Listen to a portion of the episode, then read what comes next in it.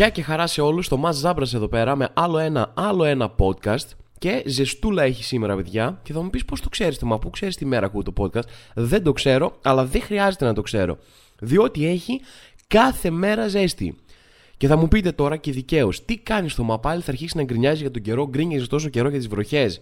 Και τώρα θα αρχίσεις, Α, τώρα έχει ζέστη, είσαι, δεν είσαι, είσαι ανικανοποίητος. Τι είσαι, θα μου πείτε. Και θα έχετε δίκιο, αλλά θα έχετε άδικο ταυτόχρονα γιατί δεν γκρινιάξω.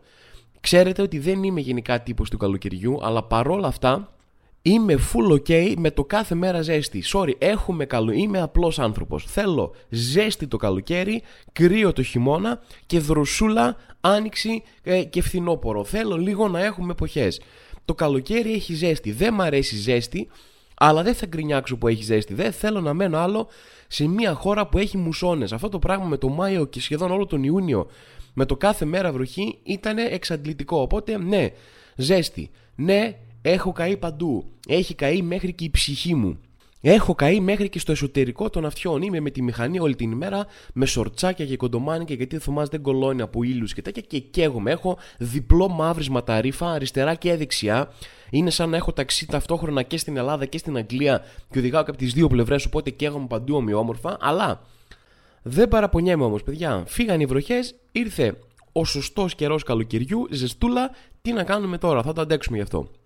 Εν τω μεταξύ, πέρα από την κομική υπερβολή, φέτος είναι η πρώτη χρονιά ever νομίζω που βάζω αντιλιακό κανονικά. Βγαίνω, βάζω στο πρόσωπο, βάζω στα χέρια.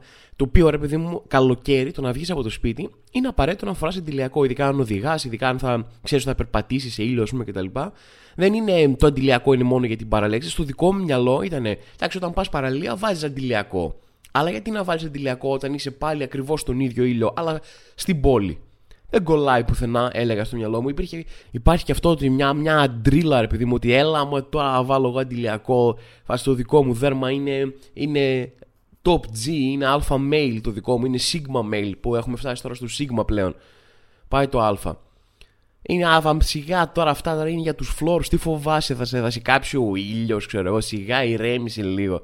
Μην είσαι τόσο φλόρος, ρε παιδί μου. Ο ήλιος δίνει ζωή, μην είσαι τέτοιος. Και δεν φόραγα αντιλιακό. Και, και εγώ ήμουν. Και, και μετά αυτό ξεστό. Αποκρυπτογράφησα μέσα. Μου λέει φάση τι κάνω. Γιατί άμα θα πάω παραλία θα βάλω αντιλιακό. Γιατί να μην βάλω και εδώ. Βάσει, το, τον ίδιο ήλιο έχει. Δεν είναι στην παραλία. Φέρνουν έναν άλλο ήλιο από κάπου αλλού που καίει περισσότερο ή τον φέρνουν πιο κοντά εκεί για να σε κάψει και μετά είσαι ασφαλής, είσαι αλεξίσφαιρος οπουδήποτε αλλού κι αν είσαι. Και φέτος φοράω πρώτη φορά. Οπότε έχω με περιορίσει το κάψιμο, παιδιά είναι λιγότερο κόκκινο το δέρμα μου αυτό το καλοκαίρι και περισσότερο προς το μαύρο. Πήγε, δηλαδή έκανε το μαυρισματάκι του, επειδή μου έχει γίνει ένα μαύρισμα. Λένε, Α, Θωμά, πήγες διακοπές, έχεις μαύρισμα. Δεν έχουμε μαυρίσει, παιδιά. Πατησίων πάνω κάτω, συγκρού πάνω κάτω με τη μηχανή. Αυτό, αυτές ήταν οι διακοπές μας. Εκεί μαύρισα. Έτσι και σηκώσω το μανίκι μου λίγο πιο πάνω και δεις χέρι, είναι σαν να φοράω φανέλα του Πάουκ, επειδή μου στο δέρμα μου. Δεν, δεν, μην, μην, μην μπερδευτείς καθόλου ότι πήγα διακοπές και τέτοια. Καμία σχέση, πουθενά. Έλα εντάξει, μην είμαι γκρινιάς. Πήγα ένα τρίμερο διακοπές στην αλήθεια. Πήγα ένα τρίμερο λίγο θάλασσα. Έκλεισα και ένα δωμάτιο. Όπως κάνουν πολλοί, γιατί τέλος έπρεπε να μένω στο δρόμο, ρε παιδί μου. Και παιδιά, τι έκανε, τι ε, έκλεισα από Airbnb. Δεν ήταν ξενοδοχείο, ήταν ένα δωμάτιο, ρε παιδί μου, νοικιαζόμενο, εν πάση περιπτώσει. Και έγινε το εξής. Τι έγινε; Τώρα αυτό ξέρω ότι είναι το δικό μου αγχωτικό μυαλό που τα κάνει όλα αυτά τα πράγματα στον εαυτό μου και τα σκέφτομαι έτσι. Αλλά ακούστε τι παθαίνω και πείτε μου ποιοι από εσάς συμφωνείτε. Δεν έχω χειρότερο από το να πάω σε ένα δωμάτιο και ο τύπος να έχει βάλει κάποιο φαγητό για σένα. Που θα σου έχουν βάλει μια πιατέλα με φρούτα, τύπου κέρασμα από εμάς. Ή ε, μια πιατέλα με μια ποικιλία μου είχε ο άλλος. Σε φάση κάτι σαλαμάκια και κάτι τυριά και κάτι τέτοια.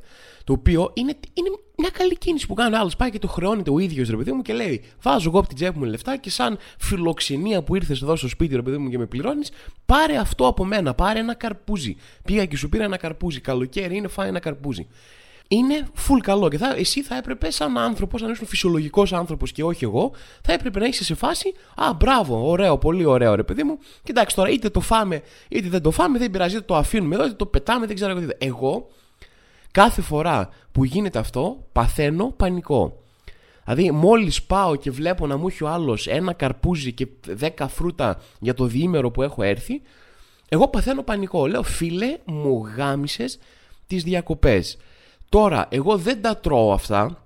δεν θέλω να φάω εδώ σπίτι, δεν θέλω να κόψω το καρπούζι, δεν θέλω να κάνω τον κόπο, δεν θέλω να τα φάω. Εσύ όμως τα έχεις αγοράσει και μου τα έχεις αφήσει εδώ πέρα, το οποίο σημαίνει ότι κάτι πρέπει να τα κάνω. Δεν θέλω να τα φάω από τη μία και από την άλλη νιώθω τέρας το να γυρίσεις πίσω και να βρεις το κέρασμά σου εκεί, νιώθω ότι είμαι τέρας. Και με έχεις βάλει σε μια κρίση πανικού, όπου όλες μου τις διακοπές θα είμαι στην παραλία και θα σκέφτομαι τι θα κάνω εγώ τώρα το καρπούζι. Φάση βαριέμαι να το καθαρίσω να το φάω. Δεν θέλω, δεν με τρελαίνει κιόλας ιδιαίτερα το καρπούζι. Αλλά ο τύπος πήγε και μου το πήρε. Και εγώ τώρα κάτι πρέπει να το κάνω. Και πρέπει να. Δεν μπορώ να το πετάξω στα σκουπίδια. Θα το δει και θα πει: Πω, τι βλάκας είναι αυτός. Του πήρα καρπούζι και το πέταξε. Άρα με, πρέπει να το πάρω μαζί μου. Θα φύγω δηλαδή από τις διακοπές. Θα έχω τις βαλίτσες μου και ένα καρπούζι το οποίο δεν πρόκειται να φάω. Για να μην καταλάβεις εσύ ότι δεν το έφεγα και σε προσβάλλω στο μυαλό μου και το μυαλό μου παθαίνεται δηλαδή τίποτα. Τελείωσε. Δεν είμαι όλο το δίμερο, είτε είμαι πάνω στη μηχανή, είτε είμαι στη θάλασσα και λιάζομαι. Εγώ σκέφτομαι, Πω το καρπούζι, τι θα κάνω. Τι μου άφησε, μου είχε αφήσει κάτι σαλαμάκια, μου είχε αφήσει κάτι κονσέρβες, κάτι πρέπει τώρα να τα φάω, πρέπει να καταπιεστώ και το, μυα... το αγχωτικό μου μυαλό κάνει όλη αυτή τη διαδικασία και τελείωσε. Ρε, φάση, δεν μπορώ να ευχαριστηθώ τίποτα, δεν έχω χειρότερο χίλιες φορές να με βασάνετε στον Κουαντάναμο από το να μου αφήσει φαγητό που δεν θέλω να φάω στο σπίτι σου, γιατί μετά δεν ξέρω τι να το κάνω. Και πάω να το πετάξω και με πιάνει το πω. πω άλλοι δεν έχουν να φάνε τώρα και κάνουμε food wasting εδώ πέρα, πετάμε φαγητό. Και εγώ Θεέ μου, εγώ Θεέ μου και τίποτα πάνε για κουπές μου, ρε. Αν έρθω στο Airbnb σου και με ξέρεις και με συχαίνεσαι, άσε μου ένα κιλό φαγητό. Δεν θα, θα κάθομαι και θα σχεδιάζω τι θα κάνω με το φαγητό. Ξέρω ότι είναι το δικό μου βλαμμένο, φουλαγχωτικό πανικόβλητο μυαλό που σκέφτεται έτσι, αλλά αν κάποιος άλλος έχει τα ίδια θέματα, θα ήθελα πάρα πολύ να το μάθω. Σας ευχαριστώ πολύ. Λοιπόν, παιδιά, δεν ξέρω αν μάθατε, δεν ξέρω αν τα ακούσατε, αλλά είχαμε και εκλογές την προηγούμενη εβδομάδα. Το οποίο ε, δεν το λέω καν ειρωνικά την το αν ακούσατε, διότι με σχεδόν 50% αποχή και με τις πιο αθόρυβες εκλογές που έχουν γίνει ποτέ, γιατί είχαμε ήδη τις πρώτες που ήταν και αυτές ψηλοαθόρυβες εκλογές, δηλαδή ούτε το καταλάβαμε ότι έγιναν. Αλλά επειδή ήταν λίγο πολύ κλειδωμένα τα αποτελέσματα στην κορυφή τουλάχιστον, δεν ασχολήθηκε κανένας. Δηλαδή είχαμε εκλογές και φάση ε, μου έλεγε άλλος πω κανόνισα ταξίδι και μετά θυμήθηκε ότι έχουμε εκλογές τότε. Δηλαδή σκέψου, μιλάμε τώρα για την πλήρη υπονόμευση των εκλογών. Και θέλω να πω κάτι για το 50% αποχή. Καταλαβαίνω ότι είναι κάκιστο για μια χώρα το σχεδόν οι μισοί άνθρωποι να μην πάνε να ψηφίζουν. Αλλά ε, νιώθω και ότι όλοι οι άνθρωποι οι οποίοι δεν πολιτικοποιούνται μέσα στη χρονιά, δεν, έχουν, δεν νιώθουν ότι έχουν πολλά μέσα να χρησιμοποιήσουν, δεν κατεβαίνουν πορείες, δεν, δεν ασχολούνται ρε παιδί μου με συνδικαλισμό ή οτιδήποτε. Νιώθω ότι έχουμε ανάγκη λίγο τις εκλογές σαν το μεγαλύτερο πράγμα που μπορείς να κάνεις για να διορθωθούν τα πράγματα. Εντάξει, είναι πολύ σημαντικές εκλογές. Δεν είμαι υπέρ της αποχής, αλλά πρώτα απ' όλα έχουν δοκιμαστεί πολύ πρόσφατα και οι δύο κυβερνήσεις που διεκδικούσαν θεωρητικά τις εκλογές ρε παιδί μου και δεν είδαμε υπάρχει ένα πολύ ασφικτικό πλαίσιο μέσα από την Ευρώπη. Λόγω των χρεών και λόγω των πλεονασμάτων που πρέπει να παρουσιάζεται και λόγω τέτοια που δεν έχεις και τεράστιο χώρο να, να παίξεις μπάλα όπως θες με την οικονομική πολιτική σου η κύρια διαφορά που θα βλέπαμε ανάμεσα στις δύο κυβερνήσεις, αυτό ρε παιδί μου, η μεγάλη απογοήτευση σε ανθρώπους του ενός όρου που συχαίνουμε, αλλά το προοδευτικός χώρος, είναι το τι θα γίνει με δικαιώματα κάποιων μειονοτήτων με άλλη μια τετραετία μιας συντηρητικής προς το δεξιά κυβέρνησης, που κλείνει σίγουρα πάρα πολύ το μάτι προς τη δεξιά, και τι θα γίνει και με την είσοδο άλλων 3, 4, 5, 10, 25 ακροδεξιών κομμάτων που μπήκανε με φόρα σε αυτή τη Βουλή. Και το δεύτερο πράγμα που θέλω να πω, επειδή μου για την ψήφο, για το να πηγαίνεις να ψηφίσεις εκλογές, είναι ότι όλοι αυτοί οι άνθρωποι, οι πάρα πολλοί άνθρωποι που δεν πήγαν και ψήφισαν, και ξαναλέω, δεν είμαι υπέρ αυτού σε καμία περίπτωση, αλλά νιώθουμε όλοι ότι, α, κοιτάξτε, μπήκαν αυτά τα κόμματα στη Βουλή ή ε, έβγαλε η Νέα Δημοκρατία αυτοδυναμία τεράστιο ποσοστό και έπρεπε ο κόσμος να πάει να ψηφίσει.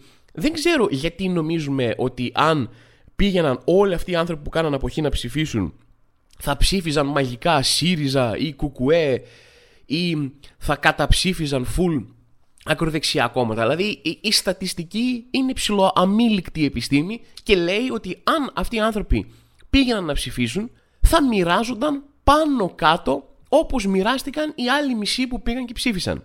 Την ίδια ανακατανομή στα ίδια πάνω κάτω κόμματα θα είχαν και αυτοί οι ψηφοφόροι. Δεν είναι ότι α, ένας τεράστιος αριθμός ανθρώπων full προοδευτικών, full δημοκρατικών, full υπέρ των εργατικών δικαιωμάτων, full υπέρ των μειονοτήτων για κάποιο λόγο δεν πήγαν να ψηφίσουν και έτσι και είχαν πάει να ψηφίσουν. Όλοι αυτοί τώρα θα είχαμε μια ισχυρή, αυτοδύναμη, δημοκρατική κυβέρνηση με υπέρ όλων των δικαιωμάτων των ανθρώπων κτλ.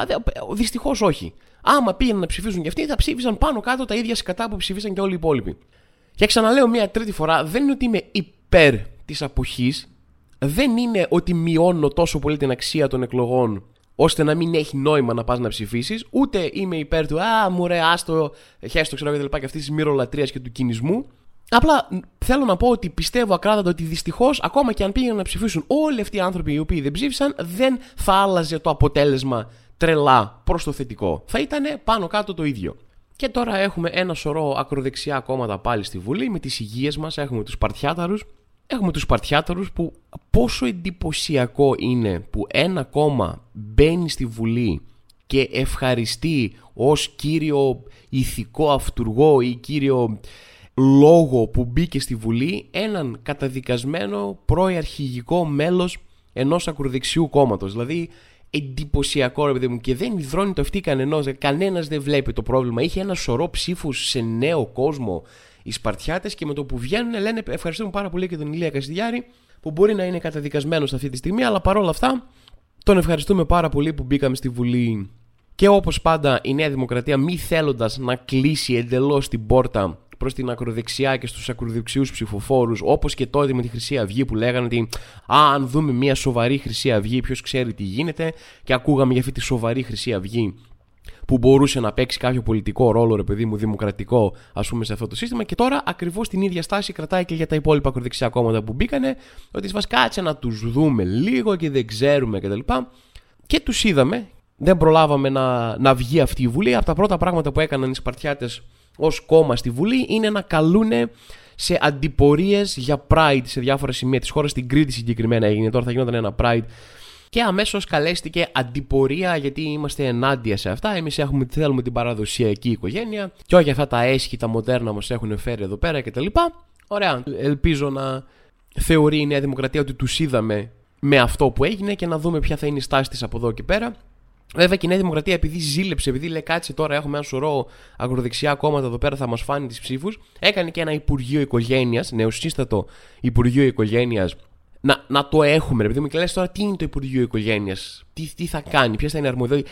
Ειλικρινά δεν θα έχει καμία συγκεκριμένη αρμοδιότητα οικογένειας. Θα πάρει, κάθισα και διάβασα για να καταλάβω και εγώ τι είναι το Υπουργείο Οικογένειας και απλά θα πάρει διάφορες αρμοδιότητες από άλλα υπουργεία, από Υπουργείο Εργασίας, άσχετα πράγματα. Τύπου θα, π.χ. θα είναι υπεύθυνο για την εξίσωση μισθών μεταξύ αντρών και γυναικών. Τι σχέση έχει να κάνει τώρα αυτό με την οικογένεια, δεν πολύ έχει, αλλά χτυπάει ωραία σε μια συγκεκριμένη βάση ψηφοφόρων του Υπουργείου Οικογένειας. Έχουμε ένα Υπουργείο Θρησκευμάτων, έχουμε ένα Υπουργείο Οικογένειας, λείπει και ένα Υπουργείο Πατρίδος και θα έχουμε ένα πολύ ελκυστικό πακέτο για μια συγκεκριμένη ομάδα ψηφοφόρων σε κάτι πιο ανάλαφρο, σαν είδηση, ρε παιδί μου, αυτή την εβδομάδα. Ήταν μια από τις αγαπημένες ειδήσεις που ακούς καμία φορά που είναι τόσο ελληνική πραγματικότητα που είναι λες και το έχουν κάνει σε κάποια κομμωδία.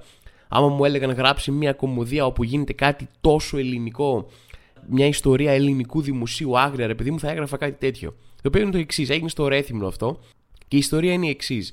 Τρεις υπάλληλοι του Δήμου που ήταν στο Δήμο όχι μόνιμα, υπέγραψαν, ήρθε η ώρα να υπογράψουν την ε, σύμβαση μονιμοποίησής τους, να γίνουν μόνιμοι, ρε παιδί. Οπότε ξέρεις, είναι αυτή, αυτό το πολύ συζητημένο η ασφάλεια του δημοσίου που λέμε, που άμα άπαξ και μπεις και μονιμοποιηθείς, τελείωσε, δεν σε κουνάει κανένας.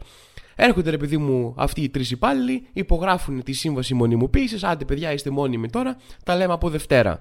Πάνε τη Δευτέρα οι άνθρωποι σε αυτό το τμήμα να βρουν εκεί πέρα κανένα να δουλεύει και δεν είναι άφαντοι οι τρεις αυτοί. Πού είναι αυτοί οι τρεις άνθρωποι, λένε από το δημόσιο; Α, λέει τώρα που υπογράψαν τη μονιμοποίησή τους, πήρανε και οι τρεις μαζί 18 μήνυ άδεια. Άντε, για είπαν αυτοί οι υπάλληλοι. Δεν, δεν περίμεναν καν τα προσχήματα να πούνε ότι εντάξει, ε, υπέραψα τη μονιμοποίηση, θα δουλέψω δύο εβδομάδες, να μην μπει κανένας εδώ και φεύγω μετά με τη 18 μήνυ άδεια. Θα δουλέψω δύο εβδομάδες, τρεις εβδομάδες, θα έρθω εδώ πέρα ένα Σαββατοκύριακο και θα. Όχι, τελείωσε. Φάση υπογράψαμε και με το πριν στεγνώσει το μελάνι σε αυτό το χαρτί είχαν κανονίσει ήδη Κούβα, δεν ξέρω κι εγώ πού στο διάλογο πήγαν, είχαν κανονίσει ήδη Μαλδίβες, ταξιδάρα, 18 μήνες με πληρωμένα τα έξοδα, άντε γεια, ήταν βγαλμένοι από βαθύ πασόκ στα 90s. Απίστευτοι τύποι. Εγώ θα ένιωθα άσχημα, δηλαδή ακόμα και λαμόγιο εντελώς να ήμουνα, θα πήγαινα και θα δούλευα. Ε, λίγο, λίγο, όχι πολύ. Δεν λέμε τώρα πας να δουλέψεις κανονικά 18 μήνες άδεια, 18 μήνες άδεια. Αλλά θα πήγαινα να, να σπάσω λίγο, να πούνε Α, υπέγραψα, ορίστε, υπέγραψα τη μονιμοποίησή μου. Δεν είμαι ρεμάλι, δεν είμαι πεταμένος, δεν βολεύτηκα. Θα έρθω να δουλέψω λίγο. Έτσι, 10 μερούλες ξέρω εγώ, θα φεύγω και λίγο νωρίτερα. Θα έρχομαι λίγο αργότερα, θα φεύγω λίγο νωρίτερα. Εντάξει, μην το, μην το διαλύσουμε κιόλας τη δουλειά. Και θα την πάρω μετά τη 18 μηνή άδεια. Όχι, λένε αυτοί. Όχι, αυτά είναι για φλόρους, λένε αυτοί οι τριζυπάλοι. Αντί και τώρα δεν μπορούν να λειτουργήσουν το τμήμα γιατί έχουν φύγει όλοι. Πώς θα λειτουργήσει το τμήμα; Πω, πω, και στα αρχίδια μου εμένα. Λένε αυτοί οι τρεις πάλι. Εγώ είμαι ήδη, έχω περάσει τα σύνορα. Μέχρι να το ανακαλύψεις, ίσω δεν θα έρθουμε. Εγώ είμαι ήδη εκτός συνόρων και διακοπάρω. Άντε, γεια σας. Ούτε σε παροδία δεν μπορείς να σκεφτείς κάτι τέτοιο. Είναι πραγματικά υπέροχο. Και τώρα σας έχω μια προσωπική ιστορία που έζησα πρόσφατα. Άφησα να περάσει λίγος καιρός για να μην καταλάβουν ακριβώς σε τι αναφέρομαι οι εμπλεκόμενοι άνθρωποι. Αλλά θέλω να σας πω, ρε παιδί μου, ε, ένα από τα πράγματα που κάνω στη δουλειά μου είναι να παίζω είτε σαν παρουσιαστής, είτε να κάνω ένα μικρό performance stand-up comedy σε διάφορα εταιρικά event. Διάφορες εταιρείες, ξέρω εγώ, έχουν 10 χρόνια από τότε που ιδρύθηκε η εταιρεία ή θα κάνουμε ένα πάρτι για τα Χριστουγεννιάτικα και θέλουν ξέρεις, κάποιον να συντονίσει τη βραδιά, να παρουσιάσει ή να έρθει προς το τέλος ή στη μέση ή οπουδήποτε ρε παιδί μου να κάνει ένα μικρό stand-up comedy performance, να έχει ένα αστείο κομμάτι ψυχαγωγικό ευρωδιά, ευελπιστώντας πάντα να είναι αστείο, γιατί αυτά τα event είναι περίεργα, έχουν έρθει όλοι για το τζάμπο φαΐ, ξεκάθαρα είναι φάση κουρασμένοι, έχουν κάνει τα PR τους, το έχουν δει λίγο σαν διακοπές και ξαφνικά εσύ λε, παιδιά, όπα, όπα. Sorry, σταματάμε τώρα να μιλάμε για να πίνουμε τα ποτάκια μας και αυτά και θα, θα προσέξουμε τώρα το Θωμά γιατί θα πει τα, τα καλοδουλεμένα αστεία του εδώ πέρα. Οπότε πρέπει να γελάτε. Δεν θέλω να είστε αφηρημένοι και να περνάτε καλά και είναι Χριστούγεννα και κάνουμε πάρτι και τέτοια. Όχι. Sorry, έχω έρθει για σοβαρό performance εδώ πέρα. Οπότε από αυτή τη άποψη μπορεί καμιά φορά να είναι δύσκολο ρε παιδί το συγκεκριμένο event. Σε αυτά τα event πάρα πολλές φορές έχουν καλέσει και κάποιους άλλους ομιλητές να μιλήσουν για διάφορα θέματα που μπορεί να είναι σχετικά με την εταιρεία, μπορεί να είναι σχετικά γενικά με την κουλτούρα, ας πούμε, την business κουλτούρα ή οτιδήποτε, ή μπορεί να είναι και ακόμα πιο γενικά πράγματα, κάτι καλλιτεχνικό ή οτιδήποτε. Γίνονται τέτοιες ομιλίες, είναι πολύ συχνό φαινόμενο. Σε αυτό λοιπόν το event που πήγα πρόσφατα, είναι να παίξω στο τέλος, να κλείσω, ας πούμε, εκείνη τη συγκεκριμένη μέρα. Και έχω πάει λίγο νωρίτερα να παρακολουθήσω μία-δύο αγώνα, να είμαι εκεί νωρίτερα στο χώρο, να μην είναι αγχωμένοι άνθρωποι, να μην είναι αγχωμένος και εγώ να ξέρω πότε ακριβώς θα βγω. Και κάθομαι και παρακολουθώ παρεπιπτόντω και μία-δυο από τις ομιλίες που έγινε νωρίτερα. Μίλησε ένας τύπος που ήταν ε, φάση CEO σε μια εταιρεία για το πώς ξεκίνησαν και πώς την ανέπτυξαν κτλ. Και, και σκεφτείτε ότι εγώ δεν έχω ιδέα από business. Δηλαδή, το μόνο κοντινό που έχω κάνει σε business είναι ότι έχω κάτσει πίσω από τιμόνι, αλλά χωρίς να κάνω business πίσω από το τιμόνι. Αλλά Έχω πιάσει ένα τιμόνι τέλος πάντων, οπότε αυτό ήταν το πιο κοντινό που έχω κάνει σε business ποτέ. Δεν είχα ιδέα, αλλά ο τύπος επειδή μου φαινόταν. Ήταν χαρισματικός, ήταν έξυπνος, είχε καλή παρουσία πάνω στη σκηνή, έκανε τρία-τέσσερα αστιάκια μια χαρά. Όλα τα λοιπά. Μίλησε και για το πώς ξεκίνησε τρία, ήταν μια ενδιαφέρουσα ομιλία. Αλλά Εκεί που την έφαγα ήταν από το δικό μου χώρο. Η ομιλία που έγινε από έναν άνθρωπο ε, που ανήκει στον ευρύτερο δικό μου χώρο, δεν ήταν κωμικός. Ο άνθρωπος ήταν, ξέρω εγώ, ε, ασχολούταν με την υποκριτική και όλα αυτά και ήρθε να μιλήσει λίγο για γλώσσα σώματος, για το πώς μιλάμε σε κόσμο κτλ. Και λέω, OK, okay, κάτσε να το δω λίγο. Διότι εμείς ένα πράγμα που μας κράζουν πολύ συχνά οι ηθοποιοί, ας πούμε, ε, που έχουν κάποιο είδους κατάρτιση και κάποιο είδους εκπαίδευση από πίσω από αυτό που παρουσιάζουν σαν performance πάνω στη σκηνή. Ένα κλασικό παράπονο που έχουν από εμάς ή τέλος πάντων μια, ένα κράξιμο που κάνουν προς τους κωμικούς είναι ότι α, είστε αυτοδίδακτοι και δεν έχετε μάθει το background και δεν έχετε. Λέω, ωραία. Δεν μην είμαι αλαζόνας, ρε παιδί μου. Μπορεί η δουλειά μου πρακτικά, ένα μεγάλο μέρος της δουλειάς μου να είναι να μιλάω σε κοινό και να χρησιμοποιώ γλώσσα σώματο, αλλά ας μην είμαι αλαζόνας. Χαχά, ξέρω εγώ από αυτό. Κάτσε, ας μην δω τον άνθρωπο τι θα πει. Οι ομιλίες αυτές μας είχαν δώσει ένα χρόνο πιο πριν, έπρεπε να είναι ε, κάπου ανάμεσα σε ένα τέταρτο και 20 λεπτό. Αυτό ήταν ο χρόνος που είχες να γεμίσεις, ρε παιδί μου, με το performance σου, με την ομιλία σου ή με οτιδήποτε. Και ο τύπος, προφανώς του φάνηκε αρκετά μεγάλος αυτός ο χρόνος, έκανε, εξάσκησε απίστευτα την τέχνη του να μιλάει 20 λεπτά χωρίς να πει απολύτως τίποτα. Ήτανε εντυπωσιακό, δηλαδή πραγματικά τον θαύμασα, αυτό θα έπρεπε να διδάσκει και όχι πώς να μιλάσει κοινό και γλώσσας σώματος. Δίδαξέ μας πώς καταφέρνεις να τραβήξεις από τα μαλλιά το λόγο σου για να γεμίσεις ένα 20 λεπτό λέγοντας απολύτως τίποτα. Κάποια στιγμή πετάει και ένα πράγμα που με κούφανε Όπως μιλάει, λέει, παιδιά, μην νομίζετε, λέει, η διαφορά ανάμεσα σε μένα και σε εσάς δεν είναι κάτι. Λέει, είμαι ένας απλός άνθρωπος όπως εσείς. Γιατί λέει ο τύπος, κάτσε τώρα. Επειδή εγώ διδάσκω γλώσσα σώματος και πώς να μιλάς σε κόσμο, μπορεί να μπερδευτούν αυτοί και να νομίζουν ότι είμαι κάποιος ημίθεος πάρα πολύ ανώτερος από αυτούς. Κάτσε λίγο να τους να τους επαναφέρω. Ότι παιδιά, μην βλέπετε τώρα τη, τη θεϊκή μου υπόσταση εδώ πέρα και νομίζετε ότι εγώ είμαι κάτι ανώτερο από εσάς. Ένας απλός άνθρωπος είμαι, σαν και εσάς. Φάση, ναι, ρε φίλε, το ξέρουμε ότι είσαι ένας απλός άνθρωπος. Δεν, κανένας εδώ δεν θεώρησε ότι είσαι κάτι ανώτερο. Είμαστε όλοι οκ, δεν χρειάζεται να το ξεκαθαρίσει αυτό το πράγμα.